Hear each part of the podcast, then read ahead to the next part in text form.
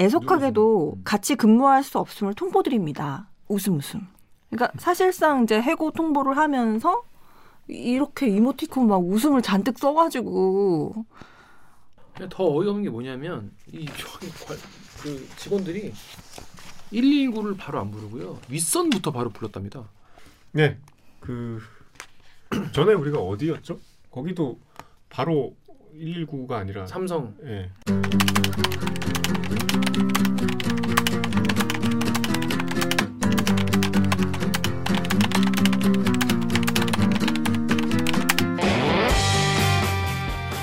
보면 빠기치고 보다 목이 막히는데 사이다 안 주는 본격 고구마 섭취 방송 댓글 읽어주는 기자들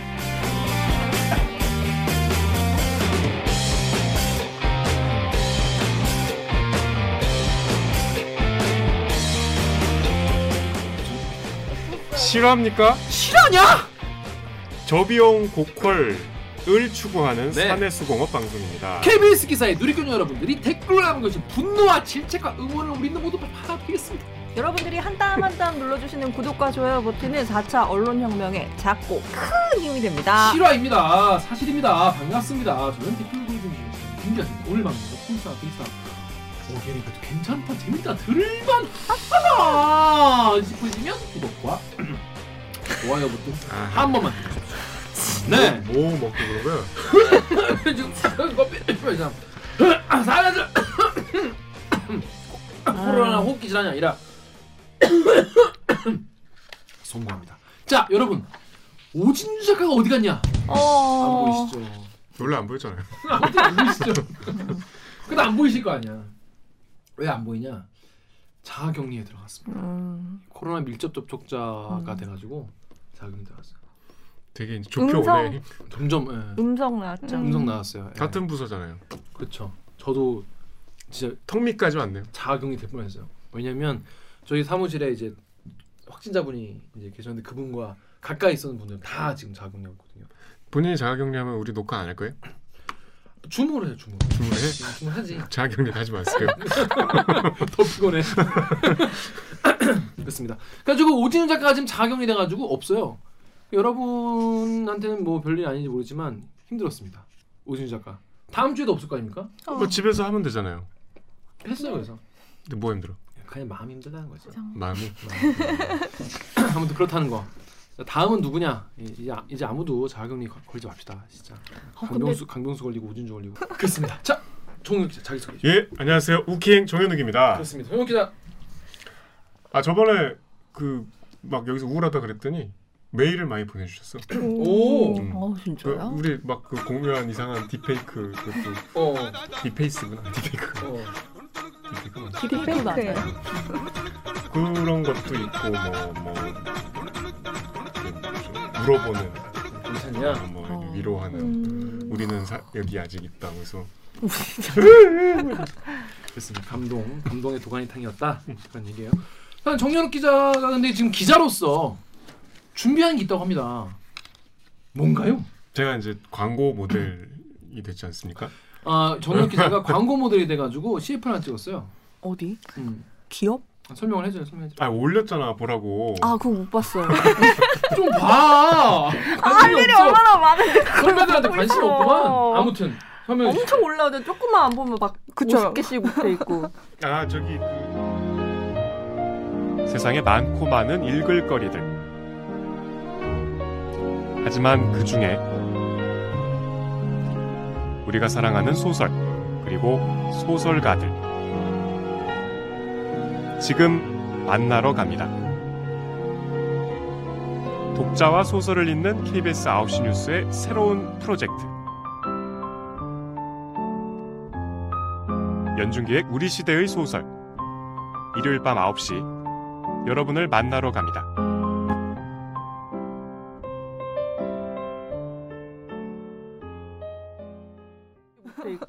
아 저기 그 제가 이제 문화팀 소속으로 평일에는 저뭐 이쪽 취재를 하고 있는데 저 이제 한 벌써 준비한 지가 이제 두 달이 넘었어요. 음. 연중 기획으로 저희 이제 국내 대표적인 평론가 협회가 있어요. 문학 평론가 협회. 와 협업을 해서 어 지금 생존 작가 소설가들의 소설 50편을 이제 선정을 했어요. 음. 해서 이제 다음 주부터 일요일에 50편을 무슨 기준으로 선정한 거예요? 그러니까 뭐 제일 제일 못 쓴 소설 50편 이런 건 아닐 거 아니에요. 그러니까 이제 한국 문학 평론가 협회 소속된 이제 평론가 분이 한 140여 분 계시대요. 그 이제 국내 대표적인 평론가들은 거기 다 계신데 그 소속 회원들한테 전부 다 이제 설문 메일을 돌려서 물론 음. 이제 예산도 다 지급을 했죠. 음. 공짜로 해달라는 건 아니었고 음. 그래서 이제 그 중에 103분이 대답을 해주셨어요. 10편씩을 꼽아달라. 아 최고의 네, 생존 작가로 현존. 생존 작가 중에서 소설 10개. 음, 그러니까 가장 이제 어, 10개로 추려달라고 음. 한 거죠.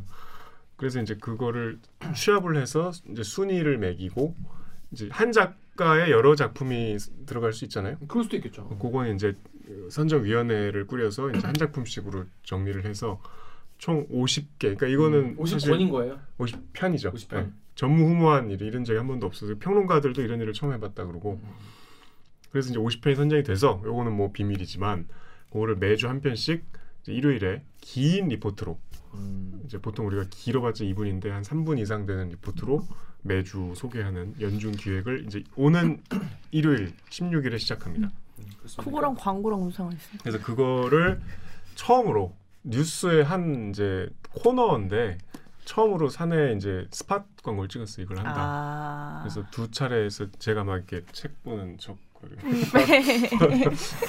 걸어가면서 연기.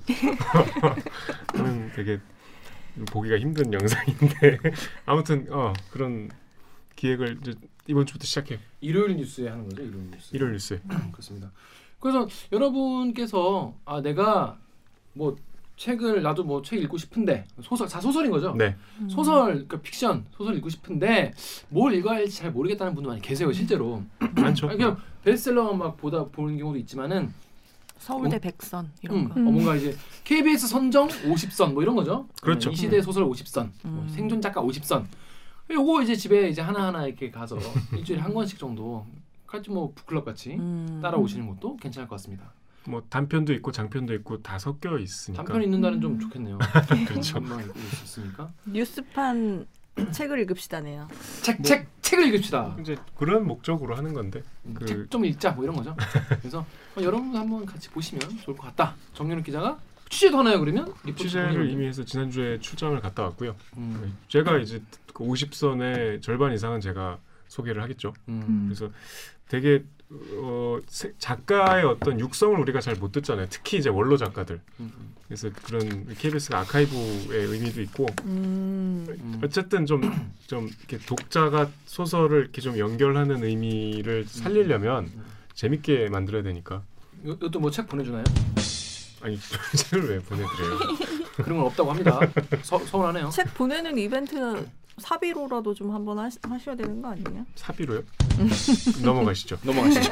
자 정윤 작가 네, 안녕하세요. 작가 정혜지입니다. 반갑습니다. 정 네. 작가는 지난주에 뭐 했습니까? 저요? 딱히 한 거고 책 읽었습니다. 네. 책 읽었어요? 네, 책 어, 읽었어요. 이번 주엔 뭐 읽었는데? 근데 정 작가가 책 많이 읽더라고요. 그럼요. 음. 그러니까 제가 원래 시집을 진짜 안 읽었었는데 이번 주에 이제 시집을 좀 시는 도전을 반칙이다. 했어요. 어, 뭘 갑자기 왜 시를? 너무 왜 시- 어렵지 않아요. 시, 시가 전 너무 어려가지고 그동안 못 봤던 거였거든요. 사실. 음. 차라리 소설은 뭔가 이렇게 내, 이게 쭉 이어지니까. 그냥 보면 음. 되는데 누구 시 이산화 시인이 누구시죠? 21년도 초에 올해 초에 낸 악의 평범성이라는 시집을 읽고 있습니다. 음, 뭔 내용이에요? 직설적이네요. 시.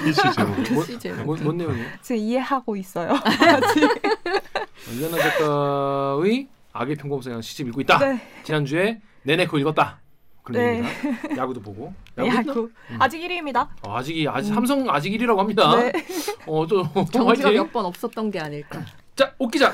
네, 안녕하세요. 목미 얼더미 마더더미 치더더더미 오기정입니다. 그렇습니다. 이제, 이제는 이제 이 인테리어와 이런 이게 다 이제 끝난 건가요, 이제 모두? 네. 새집 증후군. 아, 세집중국은 아니, 극복. 극복. 극복. 새집 네. 증후군 뭐 벌써 극복. 극복. 약 먹고 극복. 어, 약 먹고 극복 약으로 해결했구나. 역시 우리 자연 치유를 네. 기대할 수 있는 나이가 아니에요 이제. 자, 그럼 이제 로고 듣고 1분 부진 뉴스 뿌리뿌리 브리핑으로 돌아오겠습니다. 로고 주세요. 나는 기레기가 싫어요. 지금 여러분은 본격 KBS 소통 방송 댓글 읽어주는 기자들을 듣고 계십니다. 어우 내 정신 좀 봐. 예. 좋아요 누르는 걸 깜빡한 거 있지 정말. 무슨 말? 뭐야? 오늘도 댓며들고? 싶으시다고요? 여정체. 구독, 좋아요 모두 눌러주세요. 모두 눌러주시면 감사하겠습니다. 뭐 dynamic Korea죠 쏟아진 뉴스, 홍수 너무 많은데 우리가 이제 너무 놓- 놓친 뉴스가 많아요. 그래서 우리가 만든 코너가 보다 묻힌 뉴스 브리브리 브리핑 빠밤. 빠밤이라는 코너다. 자 첫 번째 아이템은 우리 오구정 기자 준비했어. 어떤 거죠? 네, 경비원 16명 또 문자 해고 서명 운동 나선 아파트 주민들. 경비원 16명한테 문자로 해고를 통보했다는 거예요. 네. 님 이제 안 나오셔도 됩니다. 이게 뭐 사람 해고를 하는 것도 음. 어, 문제지만은 하는 방식도 문제인 거거든요. 음. 이- 그래서 아파트 주민분들이 이건 좀 아니지 않냐 음. 싶어서 서명 운동에 나섰나 봐요. 댓글 읽으라 네. 그럴 거죠? 아 얘기 좀 해요. 어, 어, 어. 그러니까 이게 서울 노원구의 한 아파트인데 이 경비원 44명이 이제 그 아파트에서 이- 일을 하고 계시는 거예요. 근데 이제 공교롭게도 5월 1일 메이데이 노동절에 음. 16명이 이제 한꺼번에 계약 그 만료 통보 당신은 우리와 함께 갈 수 없습니다. 통보를 받으신 거예요.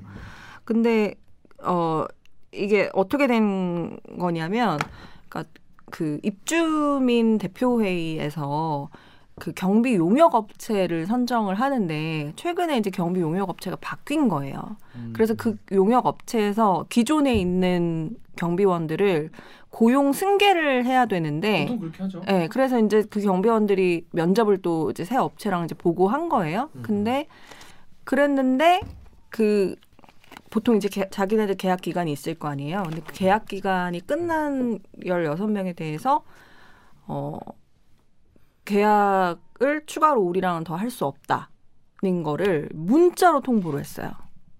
근데 그 문자 내용이 보시면은 소름 끼쳐요. 음. 정말 충격적인 문자 내용인데 제가 문자 내용을 좀 소개해드리면 음. 안녕하세요. 새로운 경비업체 홈스벨입니다. 웃음 웃음. 음. 애석하게도 음. 같이 근무할 수 없음을 통보드립니다. 웃음 웃음. 또 다른 인연으로 타 현장에서 뵙기를 희망합니다. 웃음 웃음. 항상 건강하시고 행복하세요. 땡땡땡 드림 웃음 웃음 이렇게 왔어요. 아 진짜 그러니까 사실상 이제 해고 통보를 하면서 이렇게 이모티콘 막 웃음을 잔뜩 써가지고 이 문자를 애석하게도 같이 근무를 할 수가 없게 됐습니다. 이거가 좀 너무 충격적이었고, 그러니까 설국열차에 틸다 스윈튼 같다. 음. 아, 예. 웃으면서 살아. 그래서 KBS 사이트 이건수님이 야, 이뭐 눈웃음 치는 거 계열받네. 사람 놀리냐? 저기 계약서에 노예계약서지라고 하셨고 상 넘고 물건 넣님이 아직도 이런 갑질한 업체가 있냐? 대한민국 아파트 왜 이러냐? 아파트 하기 무슨 벼슬이냐? 상생해야지라고 하셨어요.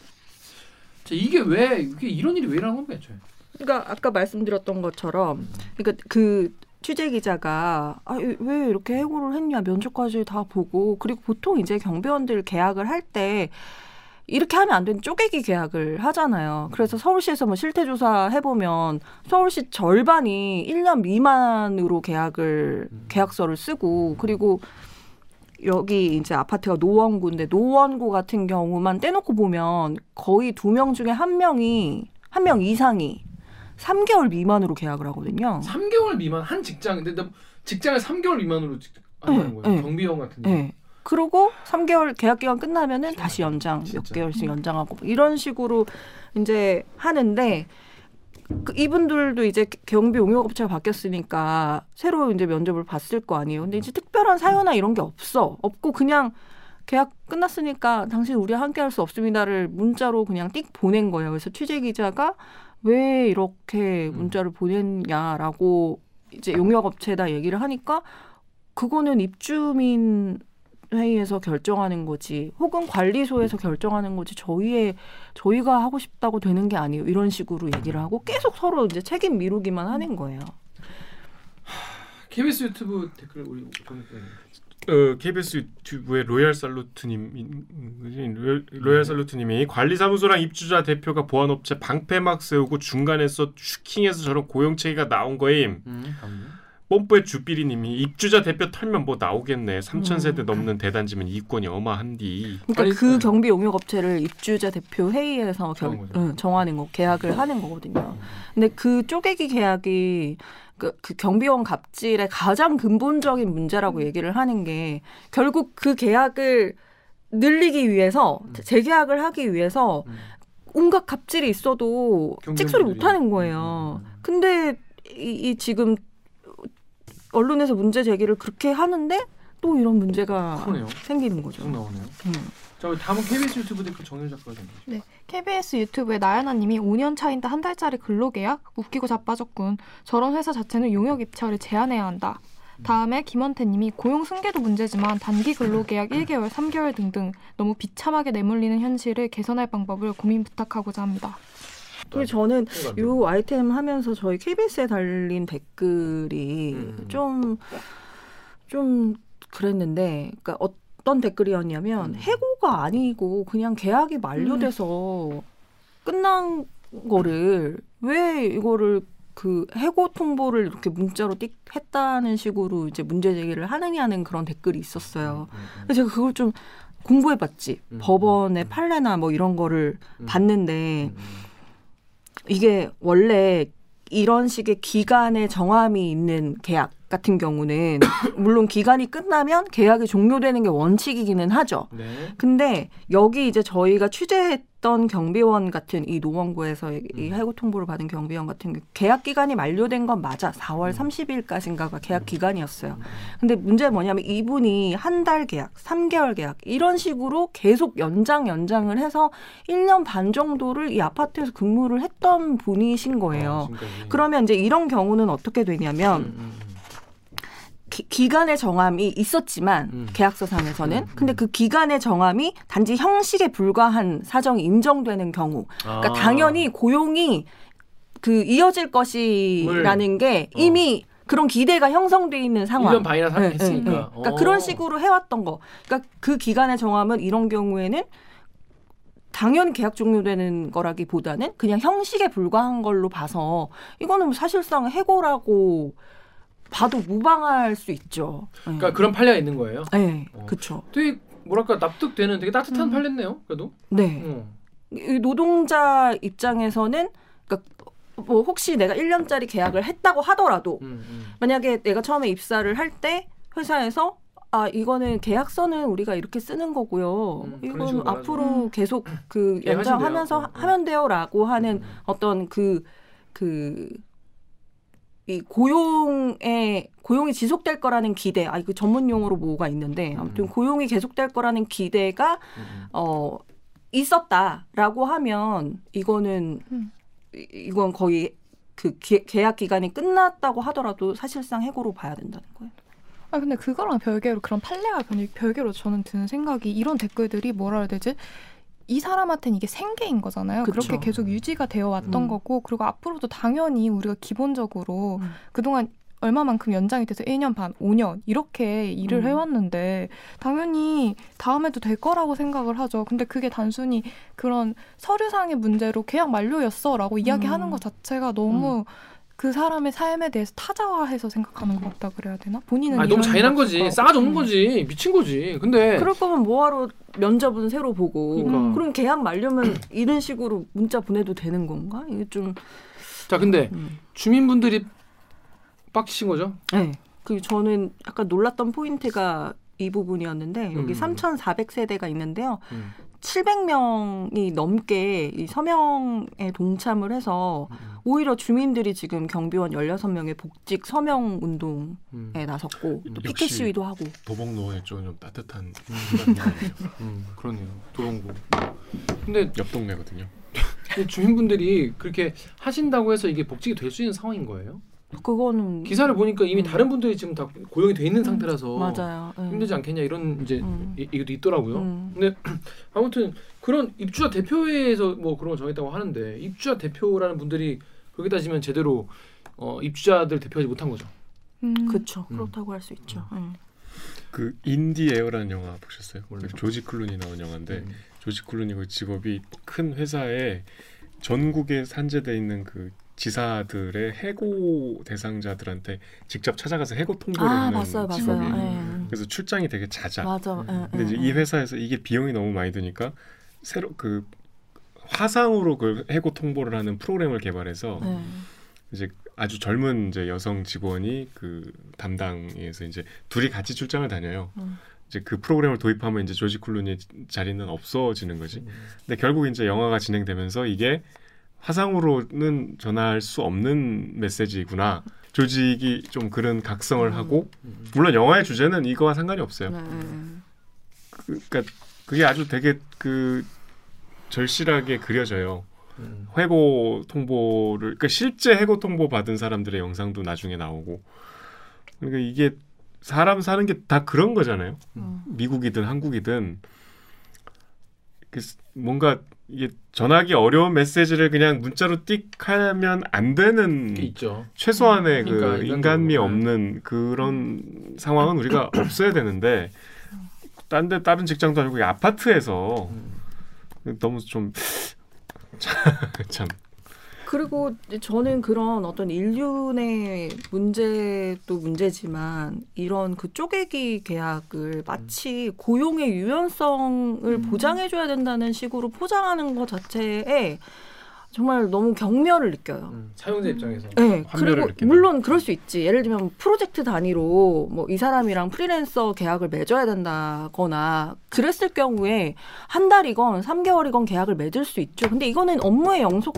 연속성이 있는 거고 특별한 사유가 없을 때는 뭐 이 사람의 어떤 그그 업무상의 결격 사유가 없으면 고용이 계속 유지되는 게 맞는 직업인 거잖아요. 근데 나는 이게 참 한 달짜리 계약서 보고는 너무 충격 먹었고 그리고 이 방송국 제일 먼저 발- 반성해야 되는 데가 반성 방송국이잖아요. 네, 저희라고 없어요. 저희도 음. 한번 문제 됐었잖아요. 음.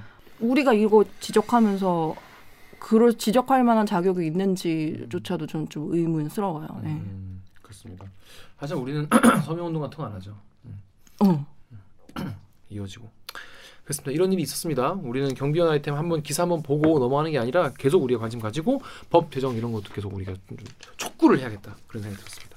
그런데 더 우울하고 더 화가 나는 기사를 우리 정윤욱 기자 준비했죠. 어떤 거죠? 더 말 그대로 진짜 더 암울한 뉴스인데요. 어, 산재가 있었습니다. 저 기사는 두 개인데 음. 지난 토요일에 두 건의 산재 사고가. 두 분 다 목숨을 잃으셨고 네. 그에 앞서서 지난달 22일에도 또 비슷한 일이 있었고 4월 28일이 전 세계 산재 노동자의 날이에요. 산재 노동자를 추모하고 산재 노동자가 생길 수밖에 없는 제도를 바꾸자 촉구하는 날이었는데 뭐 여전히 이런 날과 상관없이 이런 죽음은 계속되고 있는 거죠. 2018년 12월이 고 김용균 씨 돌아가신 날이었고 마침 그 산재 날 지난달에 그 태안 화력 발전소 앞에 음. 고 김용균 이제 그 조형물이 제막식도 했었는데 뭐 이런 거 하면 뭐예요? 한 그러니까 번. 산재의 문제의 본질은 위험의 외주화 음. 그리고 어, 위험한 일을 혼자서 그렇죠. 해야 되는 음. 상황들. 그렇죠, 그렇죠. 원래는 원래는 두 명이 짝지어서 가야 최소한 최소한의 두 명이. 어떤 구조 같은 거 할 수 있는데. 근데 지금 말씀드리려는 세 건의 산재가 음. 이게 이게 안 돼서 그런 거예요. 뭐 그런 얘기인데 이제 저 20 지난달 그러니까 제일 처음 시간상으로는 4월 22일에 있었던 평택항에서 음. 그 현장 그림을 보면 이 기사에 우리가 관념적으로 상상했던 그냥 사고 평범한 그 사고 현장이 아니고 정말 무서워요.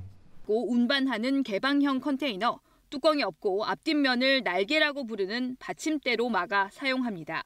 지난달 20일 23살 이선호 씨는 개방형 컨테이너 바닥을 정리하고 있었습니다. 그런데 갑자기 300kg이 넘는 날개가 이 씨를 덮쳤습니다. 지게차가 반대편에 있던 날개를 움직이자 이 씨 쪽 날개가 쓰러진 겁니다. 16분쯤 뒤 지게차 한 대가 컨테이너 오른쪽에 있는 날개를 접습니다. 곧이어 반대편에 있던 날개가 순식간에 접히면서 바로 옆에 있던 이 씨를 덮칩니다. 오른쪽 날개가 접히면서 발생한 충격으로 반대편까지 접힌 겁니다. 지시만 해놓고 다른 값에 가서 다른 현장에서 다른 일을 하고 있었단 말입니다. 그게 어쩌게 현장 관리자고 현장입니까? 삶의 희망마저 뺏어간 게 아니고 강탈을 해갔습니다. 그래서 저는 끝까지 싸울 겁니다.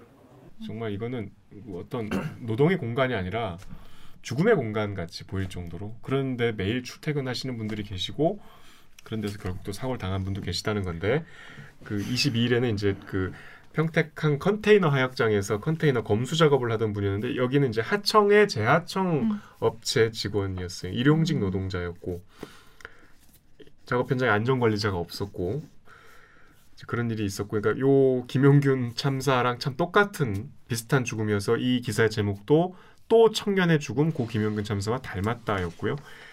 첫 번째 평택항 사고부터 말씀 좀 드려볼게요. 이게 23살짜리 정말 어린 정말 젊은 친구가 이렇게 사고 났는데 파리국 댓글 우리 정혜 작가 좀 읽어주시죠. 네, 파리쿡의 허망님이 김용균 씨 사망이 얼마나 지났다고 또 이런 일이 일어납니까? 아버님 인터뷰 들었는데 새로운 관리자가 경비 절약한다고 각자 맡은 일이 아닌 이일 저일 섞어서 시켰다고 해요. 다른 일 시킨다고 불려간 아들과 동료들이 퇴근 시간이 지나도 도- 안 돌아와서 아버님 찾으러 아버님이 찾으러 나갔는데 사람들이 모여 있고 아들이 바닥에 죽어가는 것을 보셨대요. 맞습니다. 그 영상 보시면 아시겠지만 이렇게 이제 컨테이너 고정하는 요 끝에 날개 부분 이렇게 넘어져가지고 거- 그게 깔리셨다고 하는데 그게 300kg 정도인데요 무게가. 참 그 이분이 첫날 갔 첫날이었대요 이게 아. 그가 거기를 그 제대로 된 음. 안전 어떤 수칙 이런 거. 이런 거를 드, 제대로 배우지도 못했는데 이런 일은 특히 더 뭔가 이 계속 이 현장에서 일한 사람이 가는 게 보통 대부분이고 그게 음. 보편적인 건데 그냥 하, 가는 사람이 없으니까 같이 가자 음. 해서 갔다가 이렇게 되신 거다라는 이야기들이 많더라고요. 그냥 더 어이없는 게 뭐냐면 이 저기 관- 그 직원들이 119를 바로 안 부르고요 윗선부터 바로 불렀답니다. 덕후의 익명님이 아니 아니 어떻게 도대체 한 시간을 방치할 수가 있냐 사이코패스들이야? 또 네이버에 우리나라 회사 시스템이 문제야. 현, 현장 사건 발생하면 112에 신고하면은 페널티 받는 게 싫어가지고 이런 상황 발생한다. 처음 목격자가 만약 임의로 119에 신고했으면 한 사람을 살 수 있지만 윗선들에게 까이니까 이게 대한민국 현실이라는 거예요. 제 회사들은 몸을 좀 작업자의 몸을 우선순위 뒀으면 좋겠다고 하는데 이게 이게 실화입니까? 네, 그 전에 우리가 어디였죠?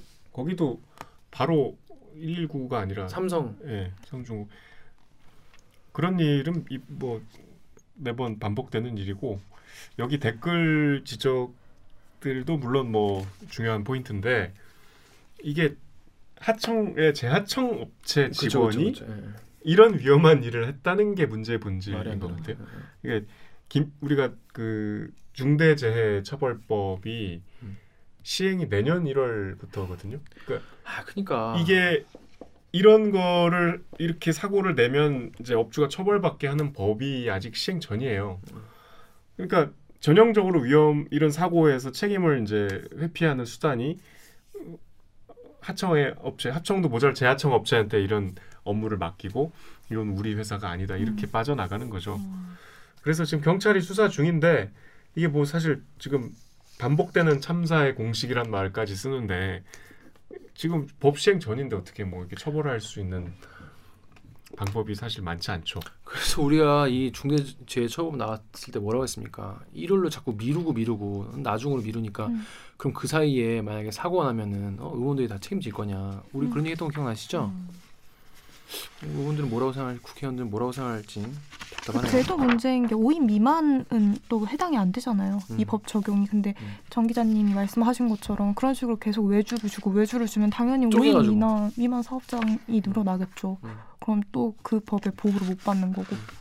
이제 중대재해 그 처벌법을 넓게 적용하면 뭐 이제 안전에 그렇죠. 관리 의무를 소홀히 했, 하기만 해도 처벌을 받을 수 있긴 해요. 음, 음. 그게 좀 모호하긴 하지만 규정이 어쨌든 뭐 시행 전이기 때문에 어, 처벌 가능성이 훨씬 더 희박해진 거죠. 그렇습니다. 자, 5월 10일에 있었던 사망 사고. 5월 이 5월 8일인가요? 네. 현대제철? 네, 제가 팔일에. 잘못 토요일 현대제철에서 있었던 사고. 이거는 지난 8일에 어버이날에 토요일이었는데 예, 현대중공업 어, 울산조선소에서 40대 노동, 노동자 한 분이 추락해서 돌아가셨고 또 그날 밤에 어, 현대제철 당진제철소에서 또이 기계 음, 그러니까 이제 추정인데 머리에 기계가 이제 머리가 낀 걸로 추정이 돼요. 안전모가 움푹 들어갔다고 하니까 혼자서 일하시다가 이제 이게 기사에 우리 디지털 기사에 자세히 나오는데 저는 사실 그 현장을 모르니까 기사를 읽어도 좀 이해가 안 되더라고요. walking beam이라고 하는 설비가 있대요. 쇳덩이를 차례대로 가열하기 위해서 이동시키는 좌우로 움직이는 설비인데 여기에 이제 이상이 감지돼서 밤 9시 15분에 혼자 이 설비를 음. 점검하기 위해서 아래로 들어가셨는데 안 나와서 동료가 찾으러 갔다가 10시 50분에 이제 쓰러져 계셨는데 어, 안전장비를 하고 있었대 안전모를 쓰고 계셨는데 이게 아까 말씀드린 대로 깊이 눌린 자국이 발견됐고 머리에 출혈이 심해서 돌아가셨고 그러니까 이게 보통 이런 기계들은 밑에 사람이 있으면 이게 작동이 멈추는 시스템이 있어야 되는데 그게 없었던 거죠 하다못해 이제 어 2인 1조로 투입되지도 않았던 거죠 그런 일이 있었습니다 끼임 사고라는 거예요. 음, 끼임 사고인데 어, 네이버에 YUH님이 끼임 사고가 있었는데 또 발생했다는 건 회사도 문제지만 이 회사를 감독하는 고용노동부 감독관에게도 이거 책임 물어야 되는 거 아니냐 이런 얘기가 있어요. 자 이제 이런 끼임 사고 같은 경우에는 뭐 정비를 하러 들어가거나 뭐 이래 갈때 이게 멈춰야 되는 거죠 기본적으로. 이거 아니면 뭐 안전장치가 있든지. 이게 2인 1조가 기본이지 않아요? 그게 기본이죠, 이게. 그쵸. 그 전에도 그 김용균 씨 사고도 그쵸. 이거랑 유사했는데 그때도 2인 1조가 사실상 그쵸. 안 지켜져서 문제였다라고 얘기를 했었잖아요. 이번에도. 그렇게 된 거죠. 뭐 혼, 아까 말씀드린 대로 혼자서 설비를 점검을 했다고 해요. 이게 유압 실린더 방식으로 이게 뭐 정확하게 어떤 방식인지 저는 잘 모르겠는데 압력이 일단 굉장히 세대요. 그러니까 이제 아까 말씀드린 대로 밑에 들어가셨는데 이게 작동을 해버린 거죠. 참 말하기도 끔찍한데 어, 그, 그, 그 그랬어요.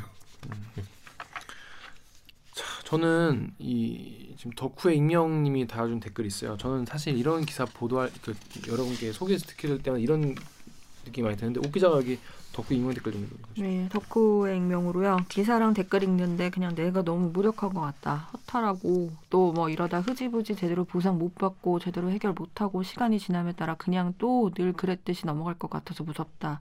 그리고 우리는 이렇게 또 분통 터뜨리면서 화내는 것밖에 못하고 낙순물의 바위가 진짜 뚫리기는 할까? 그동안에 얼마나 많은 목숨이 쓰러져 가야 하는 건지. 물론 뭐 정말 장기적으로 보면 뭐 역사의 수레바퀴는 굴러간다. 인권이 좀 더 보장되는 쪽으로 세상이 진보하는 쪽으로 간다라고 하지만 사실 그걸 우리가 하루하루 살아나가는 우리들 입장에서는 음. 참안 움직이는 것처럼 보이는 것도 사실 사실이긴 해요. 음. 정말 뭐, 뭐 정권 한번 바뀌면 뭐 다 해결될 것 같이 생각하던 사람들도 있, 었고 음. 바, 뭐 바뀌어도 뭐 소용 없을 거라는 사람도 있었고 음. 여러 가지 사람들마다 개인적인 기대가 있었지만 느린 건 확실히 맞는 것 같아요. 특히 이렇게 사회적 약자에 대한 이야기는 좀 제일 늦게 바뀌지 않나. 이게 비슷한 설비가 그 공장에 세 개가 더 있대요. 그래서 이렇게 사고가 나기 전에도 계속 이렇게 혼자서 들어가셨을 거 아니에요. 지난주 주말에도. 음. 그래서 이제 직원들이 계속 사측에 음. 이런 문제를 지적을 했다고 음. 하더라고요. 음. 이제 뭐 번번이 묵살당했다고 하는데 뭐 그래서 결국 이런 사고가 났는데 그 이게 여기는 직원분이셨거든요. 그러니까 뭐 여기는 하청 업체는 아니었지만 음. 다시 한번 말씀드리지만 이 안전 장치 설치를 의무화하는 그 보건법은 이미 있어요. 음, 음. 아까 말씀드린 그런 스- 저 센서 같은 게 설치가 안 돼 있었고 이렇게 위험을 현장 근로자들이 노동자들이 지적을 하는데도 안 들었고 그게 지금 그래서 이 당진 공장 이 현대제철 당진 공장에는 산재 사망자가 2007년 이후에 38명이었대요. 그러니까 어떻게 보면 참 이게 무슨 전쟁터 나가듯이 그러니까 음. 목숨 걸고 네. 일하시는 건데 그걸 그냥 방치한 거는 경찰 수사가 이루어지고 있는 거죠? 네. 네. 근데 뭐 아까 말씀드린 대로 법적인 지금 뭐 그러니까요. 시스템이 미비한 상황입니다. 미비한 상황입니다. 이게 사회가 이런 뒷받침하는 시스템을 못, 못 만드는 거는 전, 전적으로 정말 이 사회 책임이기 때문에 개인의 어떤 실수로 그런 걸로 자꾸 뭐라고 싶어하는 하겠지만 그런 게 그런 아닙니다. 댓글이 진짜 많았어요. 진짜로 진가 보면서 약간 아 내가 왜 이런 댓글을 보고 있어야 되지라는 생각이 들 정도로. 아니 이런 거는 노동자들이 뭐 당연히 잘 본인이 잘 해야지 뭐 똑같은 거 한다고 관성적으로 돼가지고 조심 안 한 거 아니냐라는 식의 댓글이 너무 많아 그러니까 의외로 엄청 많아서 아 이렇게 이렇게 생각할 수가 있네 이 기사를 보고 하는 나랑 다른 들 세상 살아? 음. 이건 쿨병도 아니고 왜 그런 왜 전 그런 댓글은 정말 좀 이해할 수가 없네요. 음, 그렇습니다. 하, 근데 이 기사는 진짜 많이 묻혔고 이, 이 기사를 이제 하게 된 계기도 뭐냐면 오히려 커뮤니티에는 이 기사가 많이 회자가 많이 됐어요. 아 그래요? 네. 음. 엄청 평택항 기사 정확히. 평택항 기사가 네. 굉장히 커뮤니티에는 야 이런 일이 있었다. 어 결국 헬 헬피엔딩 났다. 이런 식으로 되게 많이 하고 사람들도 많이 이거에 대해서 얘기를 많이 하는데 보도는 또 많이 안 되고 어 약간 가, 똑같은 죽음인데 똑같은 젊은이의 음. 죽음인데 좀 약간 이해가 안 된다 이런 생각이 들었습니다. 클리앙의 실버스톤님이 지방 20대 하청 노동자 타이틀은 누구도 신경 안 쓴다는 현 대한민국 세태를 반영하는 거 아니냐. 의대생이나 명문대생이 등록금 벌기 위해서 알바 도중에 사망했다면 청와대 청원까지 나오겠죠. 뭔가 상당히 뒤틀어진 대한민국 현실 아니냐라는 얘기도 하셨고 루리앱의 UISG님이 언론사 기자 나으리들께서는 어느 쪽이 더 가깝게 느껴지는 죽음이겠냐 생각해 보면 답 나오겠지라고 생각을 하시는 거. 보면서 이게 어 이게 언론이 너무 이 죽음에 대해서 너무 보도가 너무 적고 좀 반응 좀 적고 이거에 대해서 약간 놀랐는데 아까 그런 댓글 반응 얘기 들으니까 더 좀 황당하네요. 그 커뮤니티에 실제로 이제 이분이 돌아가신 게 4월 22일이고 그러면 이제 그때부터 계속 이제 장례식을 하셨을 거 아니에요. 근데 실제로 빈소 사진이 올라왔는데 뭐 이제 보통 이런 사건이 터지면 기자분들이 많이 가서 관심을 가지잖아요. 근데 엄청 텅텅 비어 있었고 어. 그래가지고 이 분이 그 우리가 보통 하는 장례식에 한 3일이라고 하면 그렇게 끝내질 않고 이게 어떻게 진상이 규명될 때까지 그리고 좀 주목이 올 때까지 그러니까 한십 며칠 넘게 계속 그 장례식을 음. 유지를 하셨대요 아버님께서 음. 음, 음. 아버님께서 그러니까 우리가 이런 사건이 음. 이미 음. 너무 익숙하다는 음, 인식 그 느낌을 받잖아요. 그러니까 이- 이런 사건 사고는 매 건이 새로운 발생인데 언론이 이거를 그 보도하는 방식은 그러니까 그냥 모든 전국에서 일어나는 모든 산재 사고를 하나의 사고처럼 생각을 해서 하나의 음. 사건처럼 다루면서 동어 반복이라고 생각을. 느끼는 것 같아요. 그래서 자연스럽게 그 보도 양 자체가 줄어드는 게 아닌가. 그렇지. 네. 약간 어 시청자들이 음. 피로감을 느끼지 않을까 이렇게 네, 얘기를 하지만 사실 네. 본인이 본인이 음, 그냥 음. 비슷하게 또 또 이런 산재야 뭐 이렇게. 생각하지만 사실은 또 이런 비슷한 시, 식의 산재 기사야라는 게 더 충격적인 거잖아요. 어, 그게 사실은. 더 끔찍한 거죠. 네. 그리고 아, 생각보다 아무것도 안 바뀌었다는 거잖아 이렇게. 음, 관심이 많으시고 많다고 생각을 하거든요. 저 같은 경우에도 뭔가 보통의 단신의 이런 사고 기사가 사회 뭐 이제 신문으로 따지면 음. 사회 뭐 한 십 몇 면, 한 팔 면, 구 면에 되게 작게 나오잖아요. 근데 그걸 한 번쯤은 다시 유심히 보게 되는 것 같아요. 왜 자꾸 이렇게 음. 작게 나오지? 그 이런 그 뭔가 또 문제가 있었 산재로 인정이 되는 정도면은 뭔가 문제가 분명히 있었고 그런 거는 우리가 좀 계속 얘기를 해야 되지 않나라는 생각이 들었어요. 저는. 음. 여기서 안 다룬 그 저기 현대중공업 네. 사고는 뭐 추락사였는데 현대중공업이 세계 1등 기업이에요. 음. 조선에서는 음. 우리나라가 뭐 조선 강국이라고 하는데 그게 현대중공업 역할이에요. 1등 기업에서 이런 일이 너무 많이 일어나갖고 그 대책을 세우겠다고 최근에 그 회사에서 뭐 3년간 몇 천억을 투자해서 뭐그 새로운 뭐, 뭐, 뭐 장치를 마련 또 그렇게 된 거거든요. 그 대기업의 지- 지금 그러니까 좀 이런 표현 그렇지만 이 세 건의 사고에 다양한 죽음이 망라돼 있어. 음. 대기업의 그냥 그 뭐랄까 세계적인 인류 기업의 안전에 대한 무감각도 들어 있고 음. 위, 위험의 외주화는 음, 똑같이 음. 반복되는 음. 그리고 여전히 위험한 일을 혼자서 음. 하게 해도 그대로 그 직원들이 이거 위험해서 이거 빨리 이거 시정해야 된다고 해도 이 그거 무시, 귀 막고 무- 있는 무시하고 다 들어가 있어요. 그 일이 계속 불과 노동절을 전후한 일주일 사이에 일어났었다는 그렇습니다. 죽지 저희가 않고 음, 사는 세상, 일하다 죽지 않고 사는 세상 아직 멀었습니다. 출근했지만 돌아오지 못하는 이런 일들이 계속 일어나고 있습니다. 저희가 지난주에도 뭐 노동절 알템했는데 또 이런 소식을 바로 전해드리게 돼서 정말 빡치지만 그럼이기 때문에 더 해야 되지 않나 이런 생각이 드네요. 자, 좀 저희는 로고 듣고 우울한 내용이었는데 다음 내용은 이제 더 빡치는 내용입니다. 2부. 2부는요. 아, 군대에서 지금 이- 벌어지고 있는 군대는 원래 그런 곳이야. 군대는 원래 개판이야. 뭐 그런 얘기 하면서 자조적으로 얘기를 하잖아요. 이제는 병사들이 가만히 있지 않는다. 음? 이제는 그런 시대가 아니다. 최근에 그래서 군 급식 관련이거나 아니면 환경 관련된 이야기가 이슈가 나오- 나오는데 요 내용을 보도한 지영철 기자 그리고 저희가 또 special guest. 댓읽기 최초인데 그 군 인권센터의 임태훈 소장님 이분이 직접 나오시겠답니다. 그래서 직접 오셔가지고 얘기하겠다는 거예요. 이분을 모시고 오셨- 오셨다 가신 것 같은데 오셨다. 기분이 좀 또 음악 깔려. 그래서 이걸 모시고 잠시 뒤에 다시 얘기를 나눠보도록 하겠습니다. 자, 그러면 로고 주세요. 빠밤.